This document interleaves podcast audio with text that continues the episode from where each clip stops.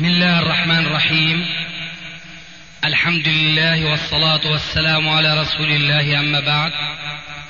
فهذا أحد أشرطة سلسلة الهدى والنور من الدروس العلمية والفتاوى الشرعية لشيخنا المحدث العلامة محمد ناصر الدين الألباني حفظه الله ونفع به الجميع.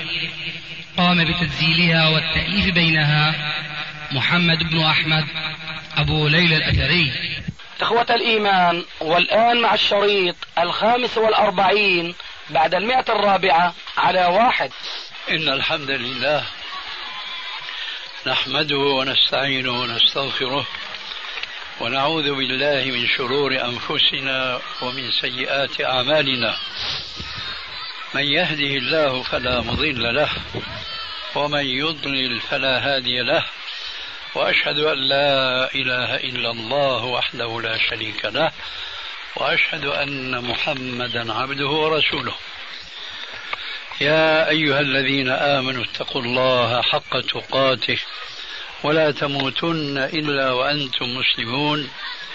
يا أيها الناس اتقوا ربكم الذي خلقكم من نفس واحدة وخلق منها زوجها وبث منهما رجالا كثيرا ونساء. واتقوا الله الذي تساءلون به والأرحام. إن الله كان عليكم رقيبا. يا أيها الذين آمنوا اتقوا الله وقولوا قولا سديدا. يصلح لكم أعمالكم ويغفر لكم ذنوبكم. ومن يطع الله ورسوله فقد فاز فوزا عظيما. أما بعد فإن خير الكلام كلام الله وخير الهدي هدي محمد صلى الله عليه وآله وسلم وشر الأمور محدثاتها وكل محدثة بدعة وكل بدعة ضلالة وكل ضلالة في النار. قبل أن نقدم إليكم ما ييسر الله لي من ارتجال كلمة حول الدعوة التي بعث الله تبارك وتعالى بها محمدا صلى الله عليه وآله وسلم أرى لزاما علي أن أذكر بأدب من آداب المجالس العلمية التي أخل بها جماهير الناس وفيهم بعض طلبة العلم. فإننا نجد في كثير من المجالس تعقد حلقة علمية واسعة. كما كان الأمر حينما دخلنا في هذا المكان المبارك إن شاء الله تعالى حيث كان المفروض أن الناس يجلسون على أطراف هذا المكان الوسيع. لا بأس من الجلوس مثل هذه الجلسة في غير الجلسة العلمية. أما الجلسة العلمية فأدبها الانضمام والتجمع والتكتل لكي لا يكون المسلمون المجتمعون لطلب العلم بعيدين بأجسامهم بعضهم عن بعض لأن الظاهر عنوان الباطن كما جاء في أحاديث كثيرة عن النبي صلى الله عليه وآله وسلم. من هذه الأحاديث التي تتعلق بأدب الجلوس في طلب العلم أن النبي صلى الله عليه وآله وسلم دخل يوما مسجده فرأى الناس متفرقين حلقات حلقات. فقال لهم ما لي أراكم عزين ما لي أراكم عزين أي متفرقين. والحديث هذا في صحيح الإمام مسلم. فلفت النبي صلى الله عليه وآله وسلم. نظر الجالسين في المسجد النبوي يومئذ ألا تتعدد حلقاتهم وأن يوحدوا الحلقة العلمية وأن يجتمع بعضهم إلى بعض. بل وعليكم السلام. لقد اهتم النبي صلى الله عليه وآله وسلم بتجميع الناس وحذرهم من أن يتفرقوا في أجسامهم وأجسادهم حتى ولو كانوا في العراء أو الصحراء. فقد روى الإمام أحمد في مسنده من حديث أبي ثعلبة الخشني رضي الله تعالى عنه قال كنا إذا سافرنا مع النبي صلى الله عليه وآله وسلم تفرقنا في الشعاب والوديان. فقال لنا يوما إنما تفرقكم هذا من عمل الشيطان. ليسوا في جلسة علمية وإنما في سفرة في البرية. كانوا يتفرقون كل ينتحي ناحية من آه، أشجار ظليله أو واد رطب أو نحو ذلك. فأنكر عليه الصلاة والسلام ذلك التفرق وقال إنما تفرقكم هذا من عمل الشيطان. قال أبو ثعلبة رضي الله تعالى عنه فكنا بعد ذلك إذا نزلنا واديا اجتمعنا حتى لو جلسنا على بساط لوسعنا. حتى لو جلسنا على بساط لوسعنا. استجابوا لله وللرسول حينما دعاهم. فكانوا لا يتفرقون في منازلهم وهم قوم سفر مسافرون. كانوا يجتمعون.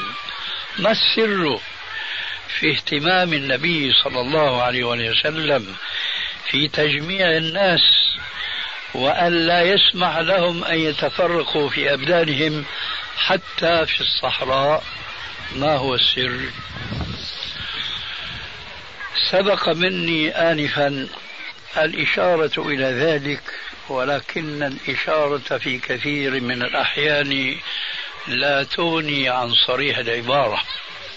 بل صريح العبارة تحتاج أحيانا إلى البيان والشرح والتوضيح فلا بد لي من شيء من هذا. قلت آنفا لأن الظاهر عنوان الباطن. أي إن المسلمين إذا تفرقوا في ظواهرهم كان ذلك سببا ومدعاة لأن يتفرقوا في قلوبهم.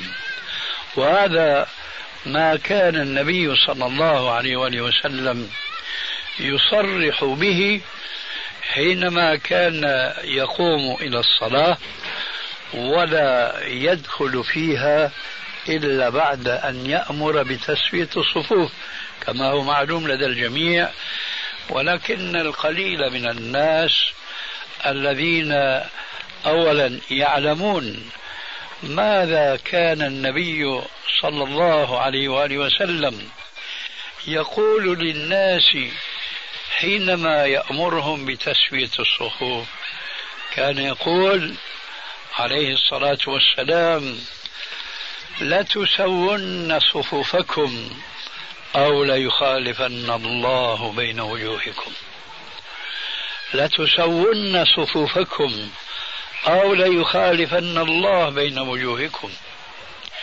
وهذا الحديث مع الأسف الشديد من سنة النبي صلى الله عليه وآله وسلم.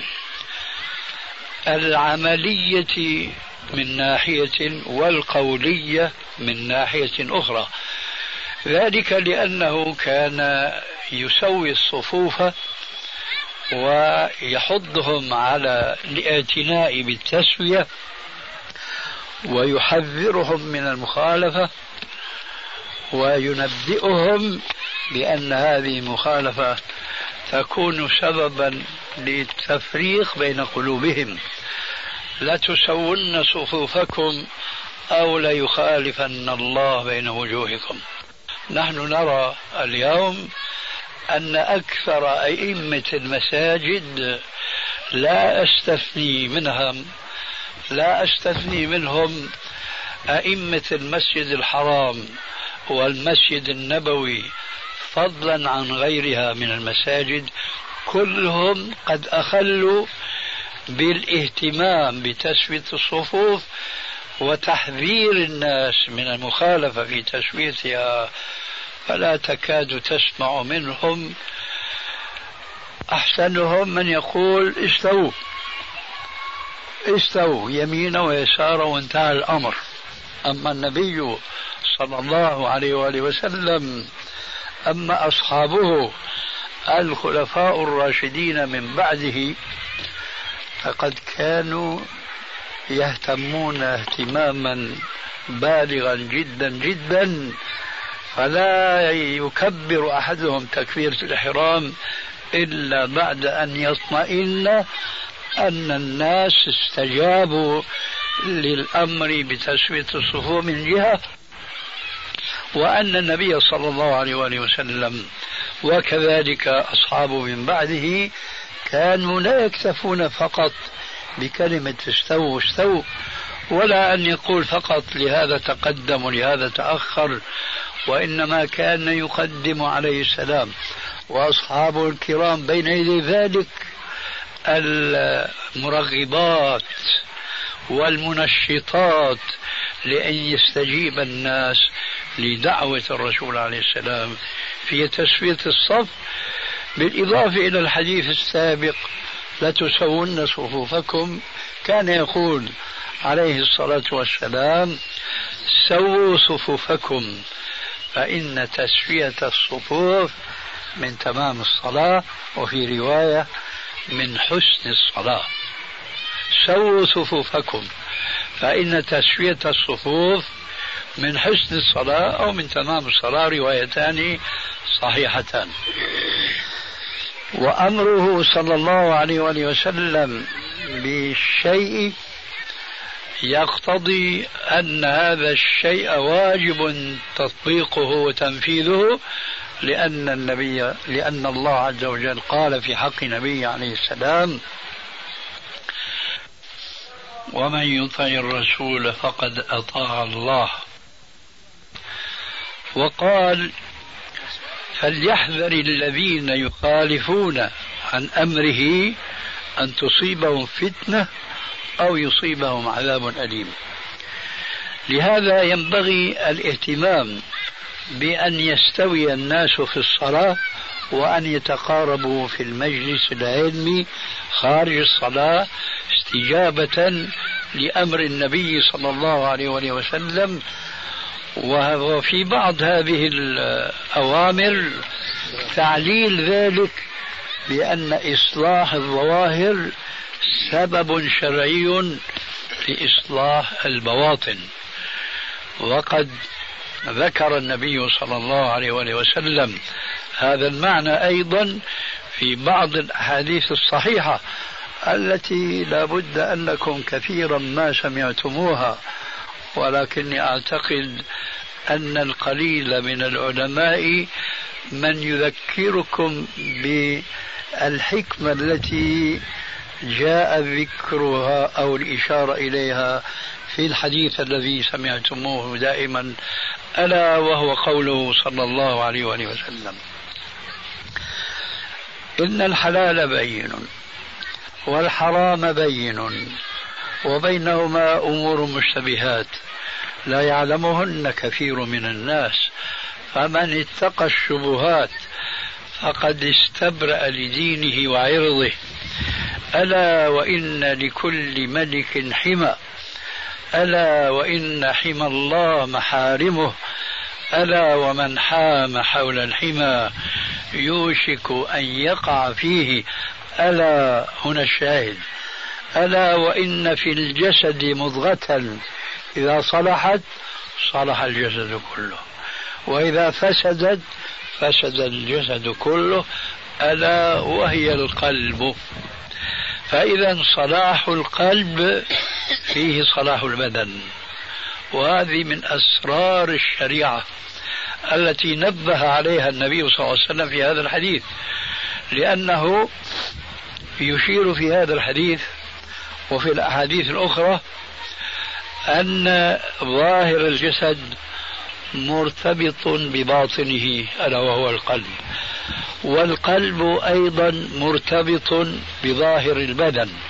فكأن هناك حركة دائمة مستمرة تشبه ما كنا ولا نزال نسمعه وأنهم يحاولون أن يصلوا إلى اكتشاف ما يسمونه بالحركة الدائمة. الحركة الدائمة أوجدها الله تبارك وتعالى في هذا الإنسان الذي صوره وأحسن صوره. تلك الحركة هي إذا أصلحت قلبك لزم منه صلاح بدنك. وإذا أصلحت قلبك لج... جسدك لازم منه صلاح قلبك. فإذا لا يقولن أحد كما نسمع ذلك في كثير من الأحيان من بعض الشباب الذين لم يربوا تربية إسلامية وأخلوا بكثير من الأركان الشرعية. كالصلاة مثلا إذا قيل لهم يا أخي ما تصلي؟ بقول لك العبرة بما في القلب. العبرة بما في القلب. كأنه يقول أو كأنه يتصور أنه من الممكن أن يكون القلب صالحا وصحيحا وسليما أما الجسد فلا يتجاوب مع الأحكام الشرعية. هذا أمر باطل تمام البطلان. فلا بد أن نلاحظ هذه الحقيقة ألا وهي ارتباط الظاهر بالباطن وأن صلاح أحدهما لا يعني إلا صلاح الآخر وأن فساد أحدهما لا يعني إلا فساد الآخر. إذا من هنا نفهم لماذا كان النبي صلى الله عليه وسلم يأمر الناس بأن يجتمعوا وأن يتضاموا في مجلس العلم لأن هذا التضامن الظاهر البدني يؤثر في تضامن القلوب والتحابب الذي لا بد أن يكون متحققا في قلب كل مسلم.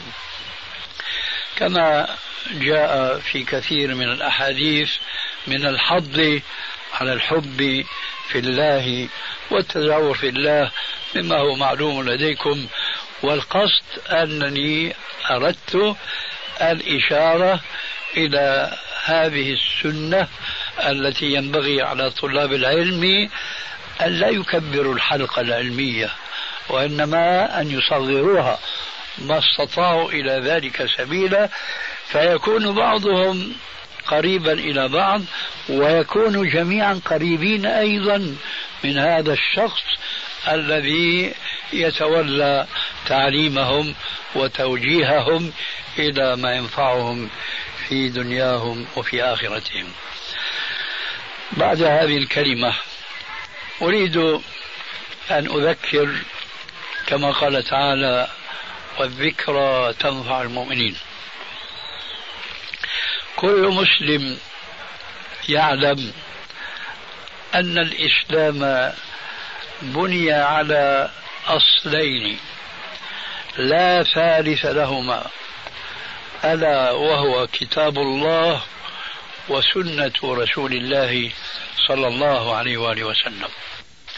هذه حقيقة لا يختلف فيها اثنان ولا ينتطح فيها عنزان كما كانوا يقولون في قديم الزمان. وحينئذ إذا كانت هذه حقيقة يعرفها كل مسلم فلماذا اختلف المسلمون قديما وحديثا؟ وكلهم يقول أشهد أن لا إله إلا الله وأن محمدا رسول الله ولا يتم إيمان مسلم إلا بهاتين الشهادتين.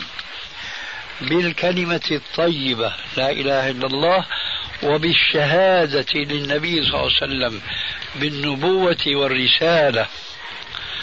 ولكن هل يكفي لينجو المسلم في الدنيا قبل الآخرة أن يقول هذه الكلمة الطيبة والشهادة الثانية بلسانه ولما يفقه بعد ما معنى لا إله إلا الله وما لوازمها ولا يدري أيضا ما لوازم قوله وأشهد أن محمدا رسول الله. يجب أن نقف عند هذه النقطة وأكرر التنبيه كل المسلمين يقولون لا إله إلا الله محمد رسول الله. فإن فرض أن أحدا يأبى فهو ليس من من الإسلام بسبيل وإذ الأمر كذلك فما هو السر ما هو السبب فيما وقع قديما ولا يزال يقع حديثا من الاختلاف الذي أخبر الله عز وجل عنه إخبارا مجملا وفصله النبي صلى الله عليه وسلم في بعض أحاديثه تفصيلا. قال تعالى ولو شاء ربك لجعل الناس أمة واحدة ولا يزالون مختلفين إلا من رحم ربك. خبر الله لا يمكن أن يتأخر. ومن أصدق من الله قيلا. ولا يزالون مختلفين إلا من رحم ربك. هذا خبر من الله في كتابه مجمل. ولا يزالون مختلفين إلا من رحم ربك. تفصيل هذه الآية الكريمة في الحديث الذي أيضا لابد أنكم سمعتموه أو قرأتموه كثيرا وكثيرا. ألا وهو قوله عليه الصلاة والسلام تفرقت اليهود على إحدى وسبعين فرقة والنصارى على اثنتين وسبعين فرقة وستفترق أمتي على ثلاث وسبعين فرقة. كلها في النار إلا واحدة. إذا هذا الحديث يفصل ولا يزالون مختلفين. قال ستختلفون إلى ثلاث وسبعين فرقة. ثم بين عليه الصلاة والسلام ما أشار ربنا في الاستثناء في الآية السابقة إلا من رحم ربك. من هؤلاء المرحومين؟ قال في تمام الحديث كلها في النار إلا واحدة. قالوا من هي يا رسول الله؟ قال هي الجماعة. وفي الرواية الأخرى وهي مفسرة ومبينة للرواية الأولى قال الفرقة الناجية هي التي تكون على ما أنا عليه وأصحابي.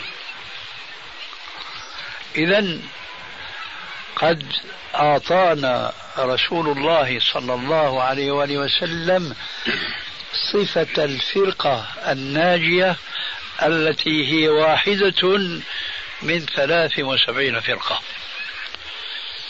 ومعنى هذا أن المسلم لا ينبغي أن يكتفي بأن يقول لا إله إلا الله محمد رسول الله لأن هذه الأمة التي ستقول هذه الكلمة الطيبة ستفترق إلى ثلاث وسبعين فرقة.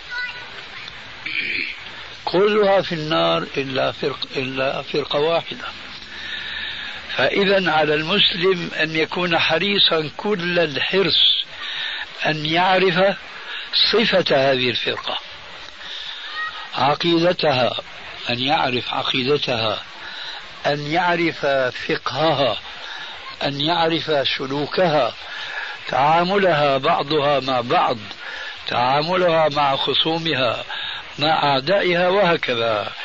من أين يمكن للمسلم أن يصل إلى معرفة هذه الأمور المتعلقة بالفرقة الناجية. هذه هي النقطة التي أريد أن أدندن حولها وأن أفصل الكلام فيها بعد التفصيل. ذلك لأننا قلنا لا خلاف بين المسلمين أن الإسلام لا إله إلا الله ولكن الواقع يشهد أن أقل المسلمين هم الذين يحرصون ليعرفوا أنفسهم هل هم من الفرقة الناجية أم لا. كيف يمكن معرفة الفرقة الناجية؟ لعلنا نعلم جميعا بعضنا يعلم يقينا لكن لعلنا جميعا نحن الحاضرين نعلم الآية التالية. قال تعالى مخاطبا نبيه صلى الله عليه وآله وسلم وأنزلنا إليك الذكر لتبين للناس ما نزل إليهم. وأنزلنا إليك الذكر أي القرآن الكريم حيث قال تعالى إنا نحن نزلنا الذكر وإنا له لحافظون. الآية الأولى يقول ربنا عز وجل فيها وأنزلنا إليك يا محمد هذا الذكر القرآن لماذا؟ لتتلوه فقط على الناس. لابد من أن يتلوه. ولو لم يتلو عليه السلام ما عرفناه لا وصل إلينا. ولكن هل واجبه عليه الصلاة والسلام قاصر على أن يتلو القرآن فقط على الناس وأن يتعلموه منهم كما وقع أم هناك واجب آخر أمره ربنا عز وجل بأن يقوم به الجواب؟ نعم. حيث قال وأنزلنا إليك الذكر لتبين للناس ما نزل إليهم.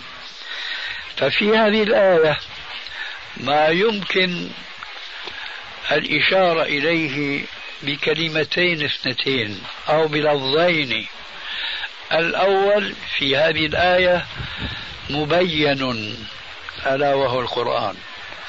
وفي هذه الآية مبين ألا وهو الرسول عليه الصلاة والسلام. فالقرآن المبين هو كلام الله. وكلام الرسول المبين هو حديثه وهو سنته. إذا لا سبيل لكي نكون على معرفة بما كانت عليه الفرقة الناجية إلا باللجئ إلى سنة النبي صلى الله عليه وآله وسلم. وهذه أيضا حقيقة لا يختلف فيها أحد من المسلمين إطلاقا أي أن القرآن تولى الرسول عليه السلام بيانه ومن أوضح الأمثلة على ذلك أننا نصلي في كل يوم من خمس صلوات. لا نجد في القرآن الكريم خمس صلوات يفهمه العامة المسلمين كما يفهمون اليوم يصلون في خمس أوقات خمس صلوات. كذلك لا نجد في القرآن الكريم تفاصيل الركعات. الصبح ركعتان الظهر والعصر والعشاء أربع. والمغرب امتازت عن كل هذه الصلوات بأنها ثلاث ركعات. من أين عرفنا هذه التفاصيل؟ من المبين وهو الرسول صلى الله عليه وآله وسلم. بيانه إذا في سنته صلى الله عليه وآله وسلم سنته كما يذكر علماء الحديث تنقسم إلى ثلاثة أقسام. قوله صلى الله عليه وآله وسلم وفعله وتقريره قوله وفعله وتقريره. قوله صلى الله عليه وآله وسلم معلوم كل ما جرى على لسانه عليه الصلاة والسلام مما يتعلق بذلك البيان وأنزلنا إليك الذكر لتبين للناس ما نزل إليهم فهذا هو قوله. كما جاء في حديث عبد الله بن عمرو بن العاص رضي الله تعالى عنهما أنه كان في مجلس فيه خليط من المشركين وكان ابن عمرو هذا رضي الله تعالى عنه من بين كل الصحابة أحرصهم على الكتابة أن يكتب ما يسمع من النبي صلى الله عليه وآله وسلم حرصا منه على حفظه. فأورد المشركون في ذلك المجلس عليه إشكالا. قالوا له أنت تكتب عن رسول الله ما يتكلم به في حالة الرضا والغضب. كأنهم يقولون معقول أن تكتب عنه ما يتكلم به في حالة الرضا. أما وأن تكتب أيضا ما يقوله في هذا الغضب أنكروا عليه هذا الحرص الشديد على الكتابة. كأنه دخل في نفسه شبهة فسار إلى النبي صلى الله عليه وآله وسلم وذكر له ما قال له المشركون وما كان منه عليه الصلاة والسلام إلا أن رفع إصبعه إلى فمه وقال له اكتب فوالذي نفس محمد بيده لا يخرج منه إلا حق. اكتب. فوالذي نفس محمد بيده لا يخرج منه إلا حق. هذا من السنة. قوله صلى الله عليه وآله وسلم. القسم الثاني فعله. فكل ما فعله صلى الله عليه وآله وسلم ففيه الهدى والنور على تفصيل لا مجال الآن لذكره. يأتي القسم الثالث. ما رآه عليه السلام فعلا من غيره ثم سكت عنه وأقره. هذا دخل في السنة التي ينبغي نحن أن نتمسك بها. لا نفرق بين قوله وبين فعله. وبين تقريره. يأتي هنا بعد هذا البيان للسنة بيان لشيء جاء ذكره في حديث الفرقة الناجية. الآن وضع طبيعي والحمد لله الجو طيب. قال عليه السلام وأرجو أن تتذكروا معي قوله لما سئل عن الفرقة الناجية قال ما أنا عليه وأصحابي.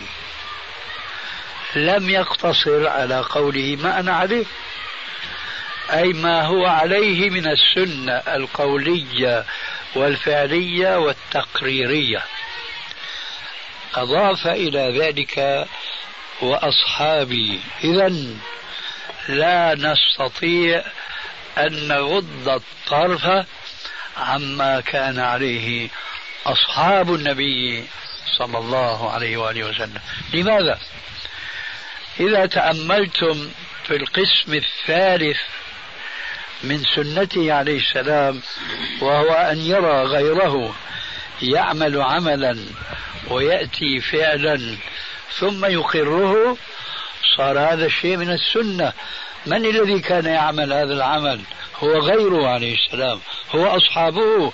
إذا لا يستطيع المسلم أن يعيش حياة إسلامية صحيحة إلا بأن يعرف سنة النبي صلى الله عليه وسلم ويعرف ما كان عليه أصحابه. ومن هنا تعرفون معي أهمية ما جاء في حديث العرباض بن سارية رضي الله تعالى عنه الذي قال فيه وعظنا رسول الله صلى الله عليه وآله وسلم موعظة وجلت منها القلوب وذرفت منها العيون فقلنا يا رسول الله أوصنا. قال أوصيكم بتقوى الله والسمع والطاعة وإن ولي عليكم عبد حبشي وإنه من يعش منكم فسيرى اختلافا كثيرا. اربطوا الآن بين هذا القول وبين الآية السابقة ولا يزالون مختلفين إلا من رحم ربك. قال عليه السلام وإنه من يعيش منكم فسيرى اختلافا كثيرا.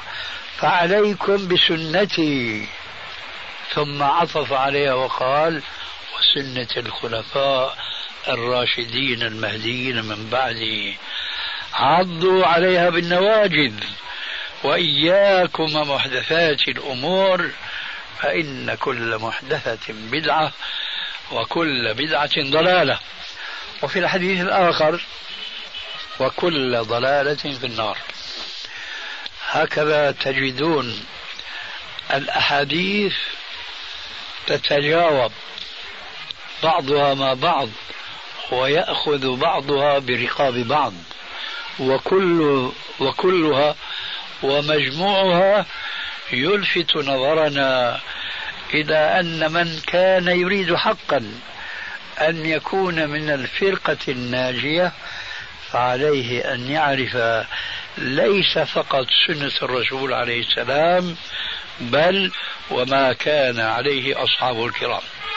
هذه النقطة الأخيرة أكثر المسلمين اليوم عنها غافلون. كلهم يقولون سنة رسول الله وكلهم يدعون إلى اتباع سنة رسول الله وإن كانوا يختلفون في تطبيق هذه السنة لأنهم يختلفون في كثرة التعرف عليها علما أو قلة التعرف عليها. ولكن كما قال تعالى ولكن أكثر الناس لا يعلمون أكثرهم لا ينتبهون إلى ما جاء في حديث الفرقة الناجية وفي حديث العرباض بن سارية من الأمر أيضا بشيء آخر إضافي على سنة النبي صلى الله عليه وآله وسلم وهي سنة الصحابة وبخاصة الخلفاء الراشدين منهم. هل في القرآن الكريم الذي أحصى كل شيء مما يتعلق بأصول الدين وقواعده. هل في القرآن الكريم ولو عبارة واحدة تشير إلى هذا المعنى الذي لممته وجمعته لكم من أحاديث عديدة وعديدة؟ الجواب نعم. قال تعالى ومن يشاقق الرسول من بعد ما تبين له الهدى ويتبع غير سبيل المؤمنين. ومن يشاقق الرسول من بعد ما تبين له الهدى ويتبع غير سبيل المؤمنين نوله ما تولى ونصله جهنم وساءت مصيرا. نلاحظ هنا ملاحظة هامة جدا جدا جدا وهي أن الله عز وجل كان بإمكانه وهو الحكيم العليم القدير أن يقول مثلا ومن يشاقق الرسول من بعد ما تبين له الهدى نولي ما تولى ونصله جهنم وساءت مصيرا. أي دون أن يعطف على مشاققة الرسول قوله ويتبع غير سبيل المؤمنين. كان الله على ذلك قديرا. فلماذا إذا ما الحكمة من عطفه عز وجل قوله ويتبع غير سبيل المؤمنين على يشاقق الرسول؟ أظن عرفتم السر في ذلك من الأحاديث التي أوردناها لكم. ويتبع غير سبيل المؤمنين السر أن هؤلاء المؤمنين الأولين هم الذين نقلوا إلينا. ما سمعوه من الرسول عليه السلام من فمه غضا طريا ووجدوه مطبقا في عهده صلى الله عليه وآله وسلم تطبيقا عمليا فهم يستطيعون أن يفهموا ما أنزل الله على نبيه من كتابه وما نطق به هو نبي عليه السلام بلفظه هم يستطيعون أن يفهموا ذلك. أحسن من كل من يأتي من بعدهم. كيف لا؟ والأمر كما قال عليه الصلاة والسلام الشاهد يرى ما لا يرى الغائب. خذوا مثلا. قال تعالى والسارق والسارقة فاقطعوا أيديهما. اليد في اللغة تطلق ويراد الكف. وتطلق ويراد مع الكف الذراع. وتطلق ويراد بها الذراع مع العضد. ترى كيف بنا أن نفهم اليد في هذه الآية؟ فاقطعوا أيديهما. كما أن هناك في آية التيمم فتيمموا صعيدا طيبا. فامسحوا بوجوهكم وأيديكم. كيف نفهم الأيدي هنا؟ أنفهمها كما هي هناك؟ أم بمعنى أوسع. إذا لم لم نعد إلى المبين المشار إليه في الآية الأولى وأنزلنا إليك الذكر لتبين للناس ما نزل إليهم اختلفنا وأضطربنا. ذلك لأن القرآن الكريم نزل بلسان عربي مبين واليد لها هذه المعاني العديدة لكننا حينما نعود إلى الصحابة ونجدهم ينقلون شريعة الله مطبقة من رسول الله صلى الله عليه وآله وسلم. وفهموا هذه الشريعة فهما صحيحا فلا جرم أن النبي صلى الله عليه وآله وسلم أثنى عليهم. فقال خير الناس قرني وقال أكرموا أصحابي وقال أحسنوا إلى أصحابي فوالذي نفس محمد بيده. لو أنفق أحدكم مثل جبل أحد ذهبا ما بلغ مد أحدهم ولا نصيفه. ذلك لأنهم جاهدوا في سبيل الله وهاجروا في سبيل الله وتركوا أوطانهم في سبيل الله وصاحبوا رسول الله صلى الله عليه وسلم وعرفوا شريعة الله كما قلنا عن كثب وعن قرب. فإذا هم كما قال عليه السلام في بعض الأحاديث هم القوم لا يشقى جليسهم.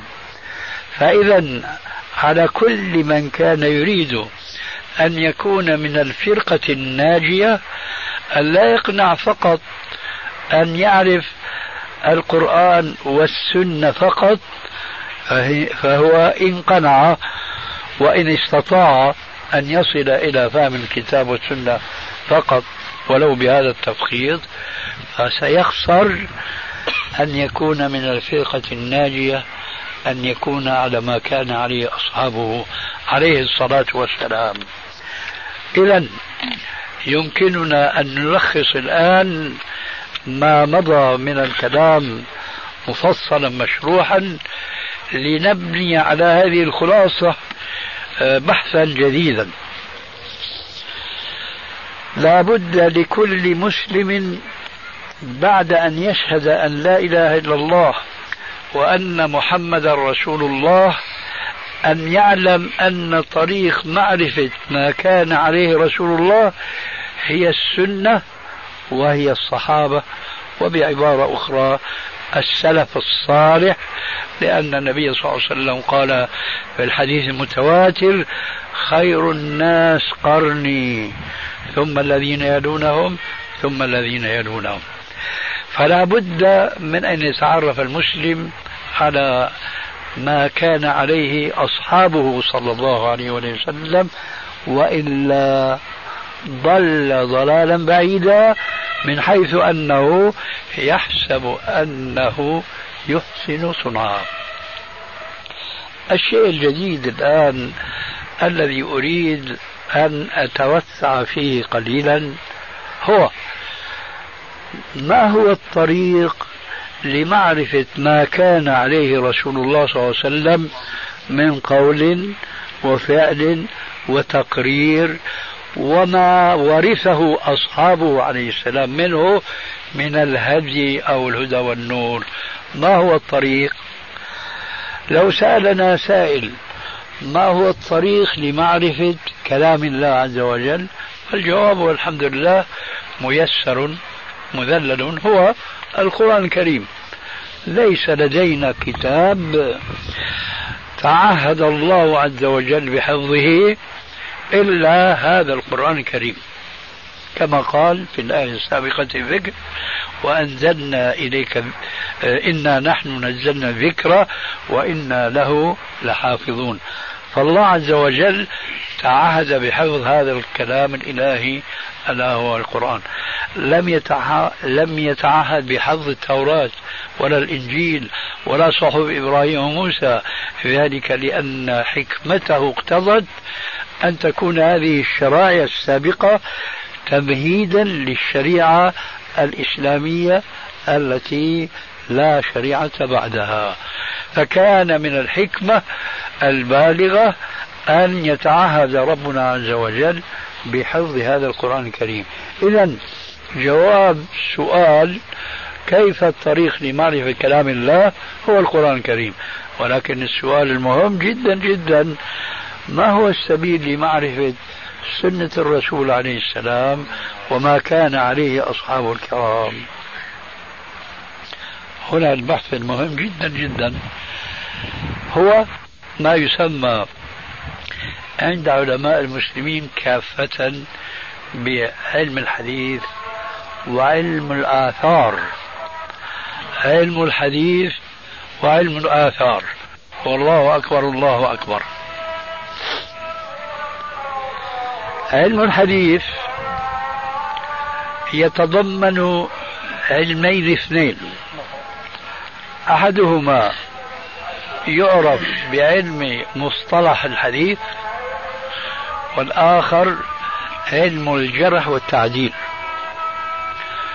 علم مصطلح الحديث عبارة عن قواعد علمية جمعها علماء الحديث مع مرور الزمن ودونوها وصنفوها وذللوها وبينوها للناس حتى يتمكنوا من تمييز الصحيح من الضعيف من الحديث.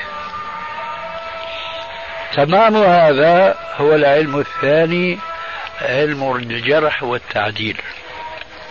علم الجرح والتعديل يدور حول معرفة تراجم الألوف المؤلفة من رواة الحديث والسنة. لعلكم جميعا تعرفون شيئا يعرف عند علماء الحديث بالإسناد. الإسناد هو عبارة عن سلسلة من الرجال يأخذ بعضهم عن بعض يبدأ الصحابي ينقل عن النبي صلى الله عليه وسلم التابعي عن الصحابي تابع التابعي عن التابعي وهكذا دواليك. حتى دونت هذه الأحاديث بهذه الأسانيد في كتب السنة المعروفة والتي عددها ما شاء الله تجاوز الألوف المؤلفة لكن أشهرها هي الكتب الستة وهي المتداولة اليوم على أيدي علماء السنة. هذا الإسناد مركب من رجال. هؤلاء الرجال بيعدوا كما قلنا الألوف المؤلفة.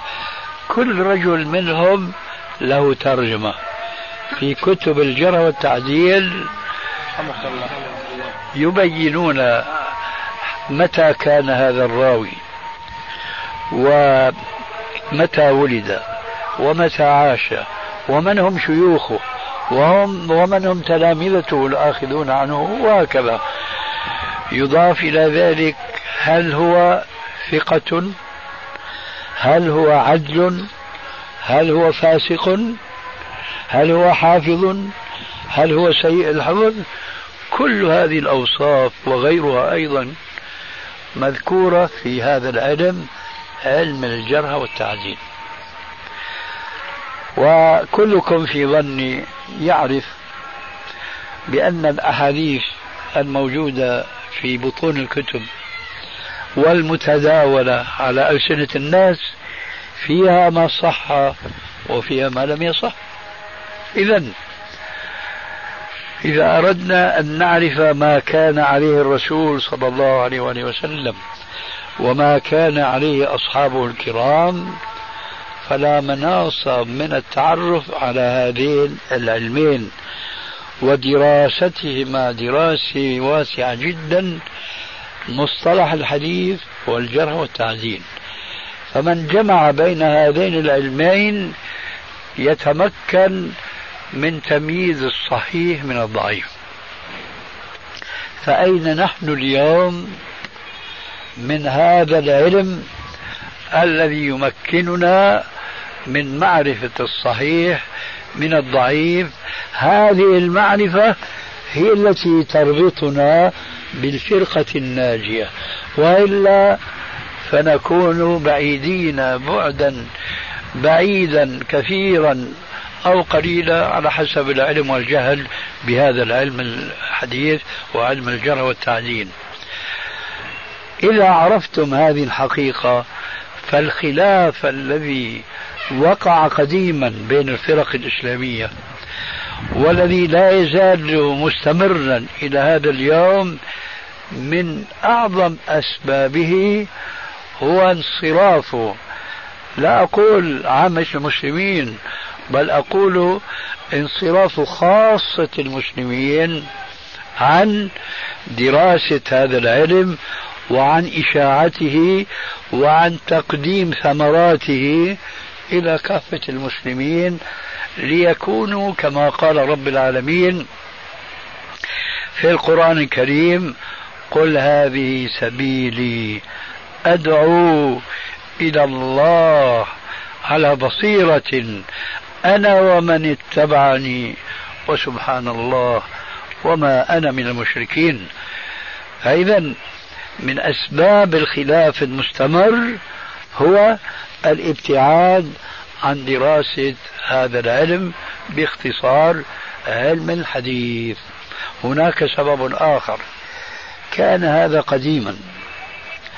كان قبل أن يتوفر لجمع السنة علماء سخرهم الله عز وجل لخدمة الإسلام بخدمة سنة النبي عليه الصلاة والسلام. أما اليوم فهذا السبب قد زال وبقي سبب إهمال دراسة هذا العلم. أما السبب الذي قد زال فيجب أن تعرفوه جيدا لأنه يترتب من وراء ذلك أن تعرفوا سبب اختلاف علماء المسلمين قديما حتى اليوم في بعض المسائل الفقهية. أنتم تعلمون جميعا إن شاء الله بأن النبي صلى الله عليه وسلم كان له أحوال حينما يتكلم تارة يتكلم في المسجد. وعلى حسب عدد الناس الموجودين في المسجد يكون الحافظون لحديثه. تارة يكون هناك في المسجد بعض الأصحاب فيتحدث فيحفظون منه. أما الأصحاب الآخرون فهم لا يعلمون ما تحدث به الرسول في ذلك المجلس الذي لم يكن حوله إلا أفراد قليلون. كذلك كان يسافر فمن كان معه من المسافرين أخذوا منه من العلم ما فات المقيمين في المدينة أو في مكة أو إلى آخره.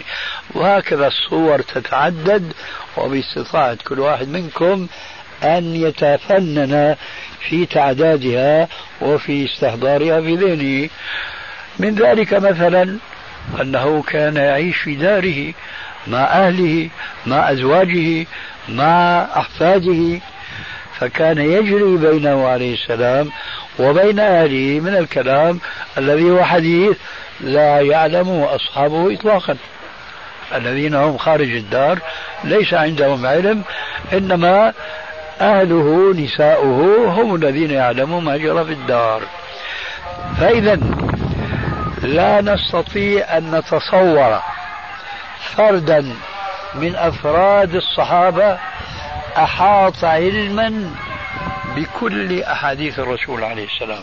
هذا أمر مستحيل لأنه لا يمكن أن يكون فرد هو ظل الرسول عليه السلام حيثما ذهب حيثما حضر حيثما جلس حيثما سافر يكون معه هذا أمر مستحيل.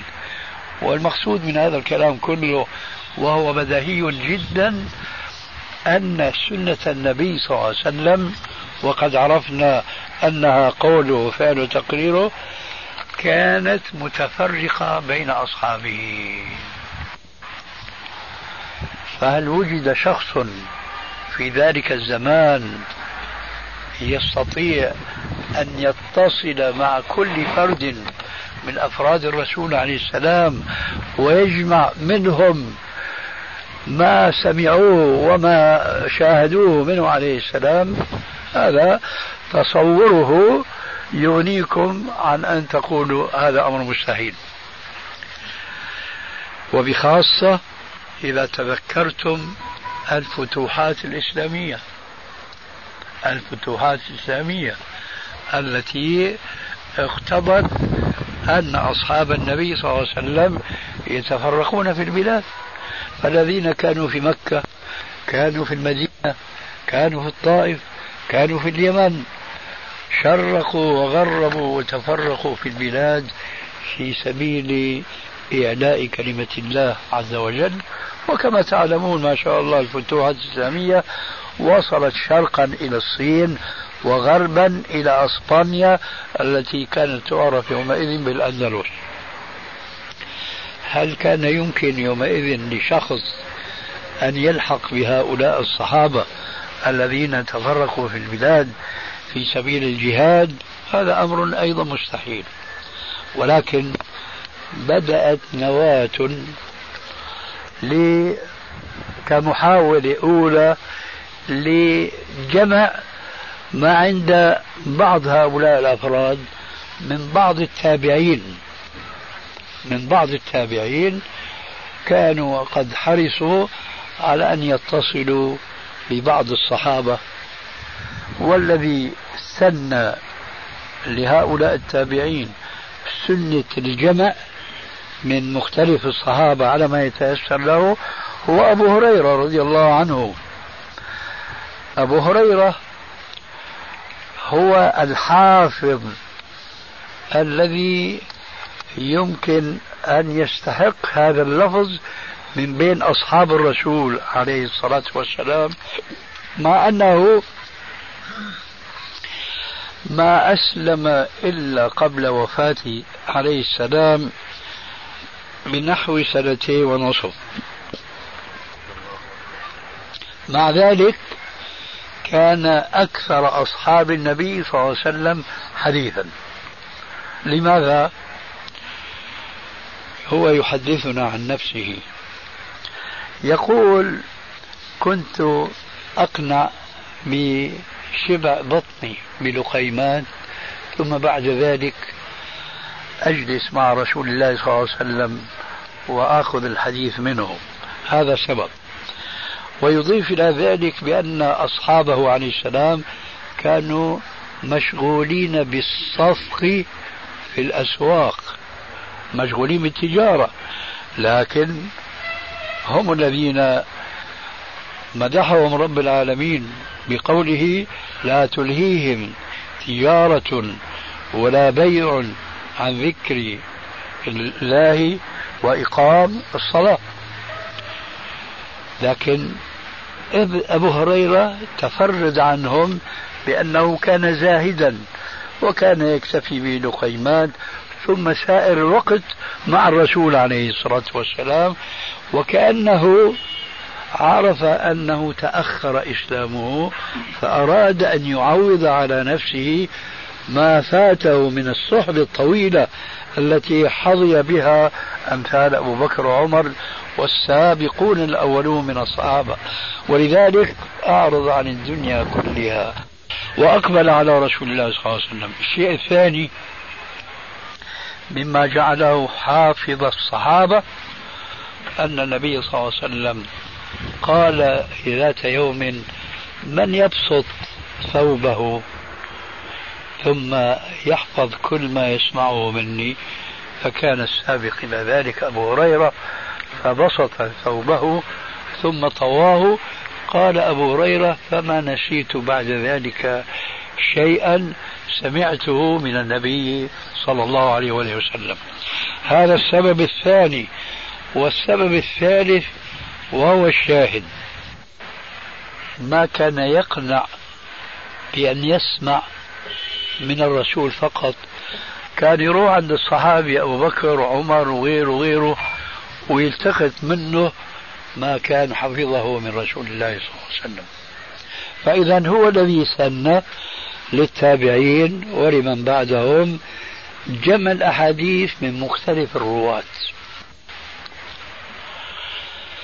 ولذلك يلاحظ الدارس لحديث أبي هريرة أنه يجد أحاديثه تنقسم إلى قسمين. في بعضها يقول سمعت رسول الله صلى الله عليه وسلم. في أكثرها يقول قال رسول الله صلى الله عليه وسلم. وهذا من دقتي وأمانتي. فيما كان سمعه منه عليه السلام يقول سمعت رسول الله يقول. وفيما سمعه من غيره ما يقول سمعت من رسول الله وإنما يقول قال رسول الله صلى الله عليه وسلم. السبب هو أنه تأخر إسلامه وما سمعه من الرسول كان قليلا فأراد أن يستدرك ما فاته أن يتصل مع أصحابه القدامى فجمع منه فكان بهذه الأسباب الثلاثة أكثر أصحاب الرسول عليه السلام حديثا. ولذلك الآن المشتغلون بعلم الحديث وبكتب الحديث يجدون أحاديث أبي هريرة في كل كتاب من كتب السنة لها السبق الأعلى في العدد وفي الكمية. خذوا مثلا مثالا واضحا جدا مسند الإمام أحمد ستة مجلدات. المجلد الثاني منه نصفه هو لأبي هريرة. من ست مجلدات فيها أحاديث الصحابة كلهم. هل الإمام أحمد استطاع بطريقة التي أشرت إليها الاتصال مع الناس وجمع الأحاديث؟ فكان مسند أبي هريرة في مسند الإمام أحمد أخذ نصف المجلد الثاني. أي واحد من 12 واحد من 12 فبارك الله عز وجل لأبي هريرة بهذه الأسباب ومنها التي بها يتمكن المسلم من أن يجمع أكبر كمية ممكنة من السنة. بسبب تفرق الصحابة أولا ثم التابعين تفرقت السنة. ولكن بدأ التابعون يجمعون من هذا الصحابي من هذا الصحابي. فلو اقتصر على أحاديث صحابي واحد لكانت الكمية قليلة. لكنه ضم إليها أحاديث الصحابي الثاني والثالث على حسب ما يتيسر له. ثم جاء دور أتباع التابعين. فاتسعت دائرة الجمع. ثم جاء دور أتباع أتباع التابعين وفيهم الأئمة الستة أصحاب الكتب الستة الإمام البخاري ومسلم وأبو داود والترمذي والنسائي وابن ماجه. فهؤلاء بسبب سفرهم إلى البلاد التي كان الصحابة الأولون افتتحوها ثم تبعهم التابعون وهكذا بسبب الانتقال توفر لكل منهم ما شاء الله من السنة الكثيرة. كان أكثرهم الإمام أحمد رحمه الله لأنه سافر في سبيل جمع الحديث إلى أكثر بلاد الدنيا يومئذ. وقد شهد له بالحفظ الإمام الشافعي علما أن الإمام الشافعي من شيوخ الإمام أحمد. في الحديث والتفسير والفقه الإمام الشافعي من شيوخ الإمام أحمد. لكن الإمام أحمد امتاز على علماء عصره بأن تفرغ كأبي هريرة تماما ولم يعبأ بالدنيا وزخرفها. طاف في البلاد واتصل مع رواة الحديث فجمع الألوف المؤلفة من السنة. شهد له بذلك شيخه الإمام الشافعي فقال له يا أحمد أنت أعلم بالحديث مني. الشيخ يقول لتلميذه أنت أعلم بالحديث مني فإذا جاءك الحديث صحيحا فأخبرني به أو أعلمني به سواء كان حجازيا أو شاميا أو مصريا أو أو إلى آخره. يشير إلى أن الإمام أحمد طاف إلى وسافر إلى هذه البلاد وجمع من السنة ما لم يتمكن إمامه الشافعي أن يجمعها. ولذلك قال له أنت أعلم بالحديث مني. الشاهد من هذا الكلام كله أن من أسباب اختلاف العلماء الأربعة الأئمة الأربعة أبو حنيفة ومالك والشافعي وأحمد هو هذا الذي أقول لكم أن السنة كانت تفرقت بتفرق حملتها من الصحابة ثم التابعين وبعد ذلك جاء دور الأئمة الأربعة هؤلاء لأن أولهم كما تعلمون أبو حنيفة رحمه الله فهو توفي سنة 150 هجرية فهو يعتبر من التابعين الصغار لكنه رحمه الله كان تخصص في الفقه ولم يخرج من الكوفة إلا حاجا أو معتمرا فكان حديثه قليلا. جاء من بعده الإمام مالك حيث ولد الإمام مالك في السنة التي مات فيها أبو حنيفة وهو أقام في دار الهجرة المدينة المنورة. والمدينة المنورة كما هي واقعها اليوم باعتبار أنها مطروقة. ومقصودة من العمار والحجاج فيكون علماؤنا كثيرون. ولذلك كان حديث مالك وهو أيضا لم يسافر ولم يخرج جمع الحديث.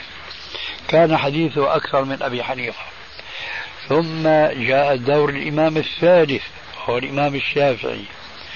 فهو أقام رحمه الله في بغداد وبغداد كانت عاصمة الخلفاء العباسيين كما تعلمون. فكانت أيضا موئلا وملجأ لمختلف العلماء فحصل من العلم والسنة ما شاء الله ثم سافر من بغداد إلى مصر. ومن هنا حصل مادة جديدة من العلم وخاصة علم الحديث. ففاق الإمامين الأولين. الإمام أبا حنيفة والإمام الشافعي بسبب أنه أقام شطرا كبيرا من حياته في بغداد بالإضافة إلى أنه كان يحج ويعتمر ثم في آخر حياته قضاها في مصر فاجتمع له من الحديث ما لم يجتمع للإمامين الأولين. جاء الإمام الفقيه الرابع وهو أحمد بن حنبل ففاق ليس فقط الأئمة الثلاثة فاق جماهير من علماء الحديث بكثرة الإحاطة للسنة فكان أحفظهم للسنة وأعلم من أكثر من كثير من علماء الحديث بالحديث. لهذا السبب كان العالم مثل أبي حنيفة يسأل عن مسألة فينظر فيما عنده من كتاب الله ومن حديث رسول الله فيفتي على ما عنده فإن لم يجد اجتهد.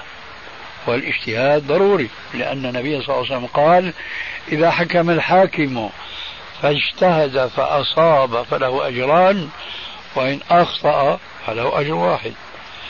ولكن كما تفهمون من هذا الحديث الاجتهاد معرض للصواب معرض للخطأ.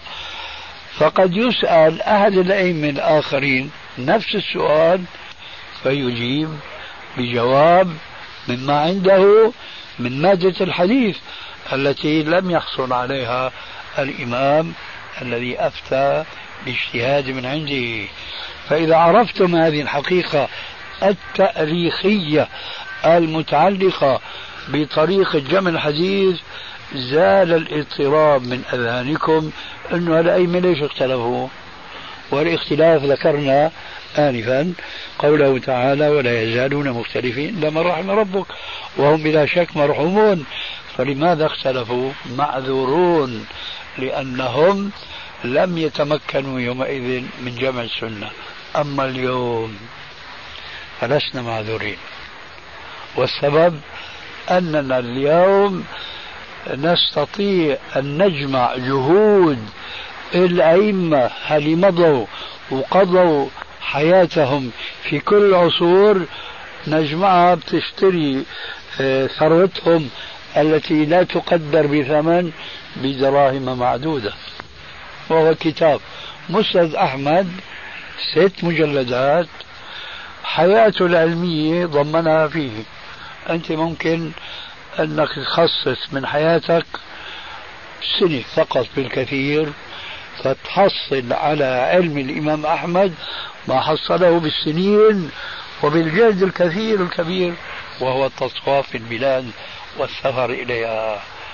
ولكن علة الناس اليوم هو الزهد في علم الحديث والإعراض عن دراسة الحديث والقناعة بأنه أي حديث وجدناه في أي كتاب مثل ما قال ذاك البدوي خوش حديث.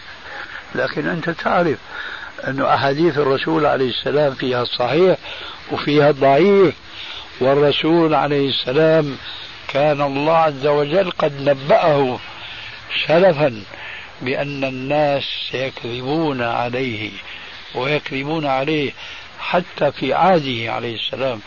في قيد حياته ولد من كذب عليه فقال صلى الله عليه وآله وسلم من كذب علي متعمدا فليتبوأ مقعده من النار.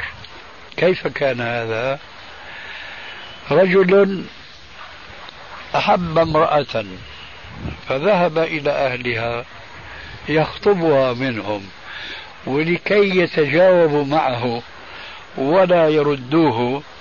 قال لهم أنا رسول رسول الله إليكم يأمركم بأن تزوجوني فتاتكم.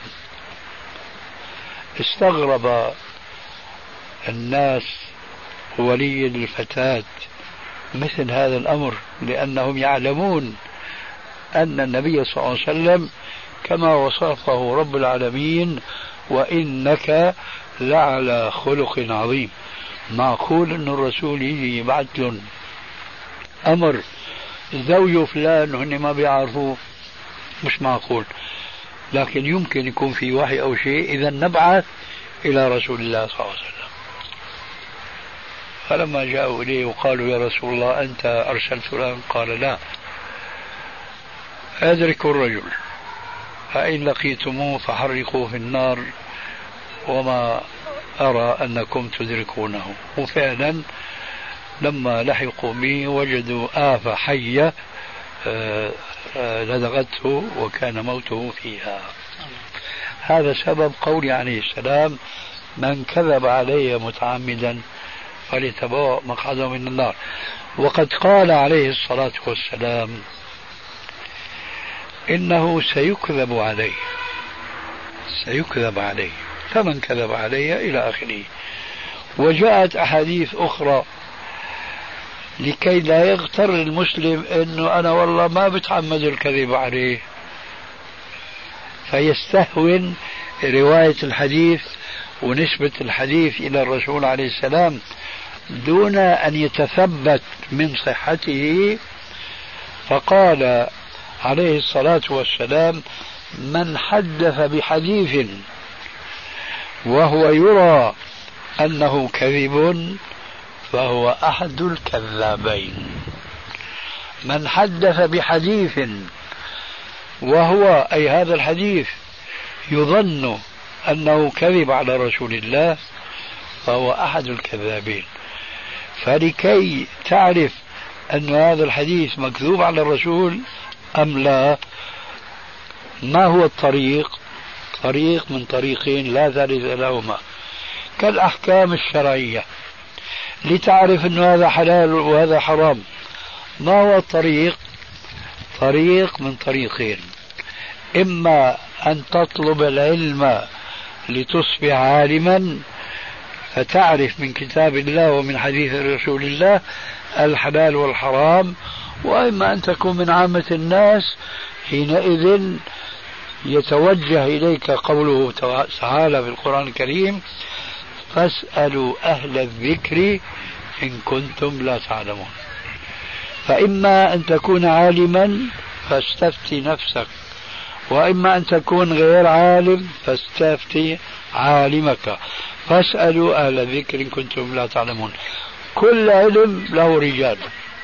سواء كان هذا العلم شرعيا أو كان دنيويا. أي إنسان الآن يريد أن يبني آه، دارا ما بيركب راسه لكن بيسأل المهندس بيجيب المعماري البنا وهكذا بده يعالج نفسه بده يعالج المريض ما بيجي هو بيعمل طبيب وإنما بيروح عند الطبيب والطبيب مختص إلى آخره.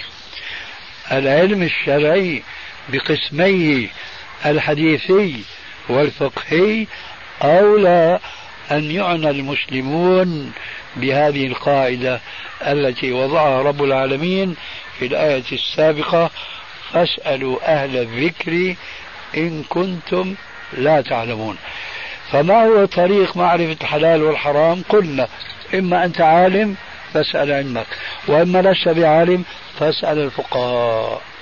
ما هو طريق معرفة الحديث الصحيح من الضعيف؟ إن كنت عالما فاسأل علمك. إن كنت غير عالم فاسألوا أهل الذكر إن كنتم لا تعلمون. الناس اليوم لم يعطوا علم الحديث حتى في الجانب الأخير. ما يستحقه من اهتمام. الفقه أكثرهم يهتمون بدينهم أن يعرفوا الحرام والحلال ولذلك فالناس من هذه الزاوية لا يزالون بخير. لكن نادر جدا جدا من يهتم بمعرفة الحديث الذي يسمعه أو الحديث الذي يقرأه أن يسأل أهل العلم أن هذا الحديث صحيح ولا لا. مجرد ما يسمع أو يقرأ يقف عندما سمع أو قرأ ولا يتذكر الوعيد المحذر عن رواية الأحاديث إلا بعد تبين صحتها. إذا هنا لابد أيضا من خلاصة. بعد تلك الخلاصة فأقول ليكون المسلمون من الفرقة الناجية. كمل من هون يا أستاذ. كمل من هون على السنة. إذا ليكون المسلم على السنة وعلى ما كان عليه الصحابة فلا سبيل إلى ذلك إلا بمعرفة علم الحديث. فعلم الحديث هو الذي يعرفك ما كان يقول عليه السلام ويفعله وما كان يقره وعلم الحديث هو الذي يدلك ما كان عليه أصحابه صلى الله عليه وسلم من الهدي من العلم من الأخلاق والسلوك ونحو ذلك.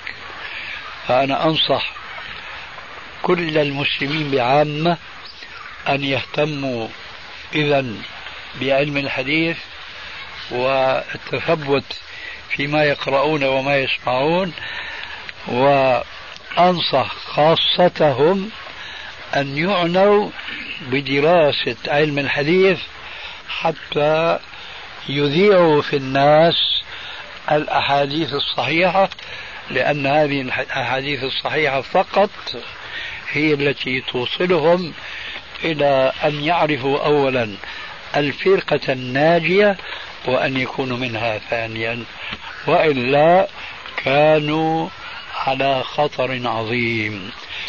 وبهذا القدر كفاية لا سيما وأرى أن بعض العيون قد بدأ النعاس يداعبها. وفي تجربتي أن نفتح باب الأسئلة قد يوجد شيء من الحركة ومن اليقظة والبركة إن شاء الله. فمن كان عنده آه، ملاحظة. من كان عنده سؤال يتعلق بما سبق طرحه وبيانه من النهج العلمي الذي يجب على المسلمين خاصتهم وعامتهم أن يسلكوه فيؤثر ويقدم السؤال المتعلق بما مضى. وإذا كان لا يوجد أي سؤال يتعلق بما مضى فنحن نتقبل أي سؤال آخر يتعلق بالتفقه في الدين. فالآن ترفع يد هنا ويد هناك. فأسأل سؤالك حول الموضوع إن كان نعم فأنت المقدم. نعم. إن كان لا نسأل هنا.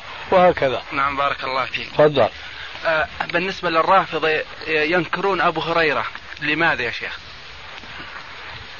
لأنه قصم ظهورهم بكثرة حديثه بارك. رضي الله عنه. بارك نعم. الله فيك. عفوا. بداية سؤالك حول الموضوع؟ نعم نعم, نعم. تفضل. بداية يعني الشكر الجزيل لفضيلتكم. وقد ورد في بداية الحديث أن فضيلتكم قال كل أمر للرسول يعني الوجوب. فأين المندوب في عفوا أنا ما قلت يعني الوجوب. هذا ما سمعت. نعم. كما أن فضيلتكم قال نحن لا نقول كل أمر يفيد الوجوب ولا هناك عالم يقول أن فعل الرسول الوجوب. السؤال الثاني نعم. نعتذر على سوء الاستماع ابتداء. إصلاح الظواهر سبب شرعي لإصلاح البواطن. نعم. وعلمنا من سادتنا كبرائنا في العلم أن السبب ينتج المسبب قطعا كزوال الشمس أو غروبها سبب في وجود الصلاة.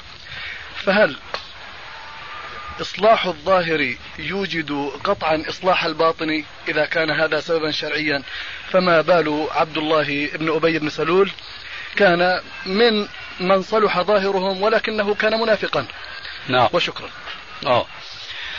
لكل قاعدة شواذ. لأن لأنك وأنت السائل لا تستطيع أن تقول بأنه إذا صلح قلب المسلم لا يصلح ظاهره. لا يمكن لمسلم أن يتصور أنه إذا صلح قلبه لا يمكن أن يصلح ظاهره. أليس كذلك حتى أمضي في كلامي؟ وأعيد ما أقول. لا يمكن لمسلم أن يتصور أن قلبه صالح ومع ذلك يظل ظاهره طالحا. هل يتصور هذا؟ الحقيقة أن السؤال كان لا لا أنا عارف سؤالك. فإصلاح لا لا إصلاح الظاهرية. اسمح لي بارك الله فيك. أنا أريد أن أمهد للإجابة عن سؤالك.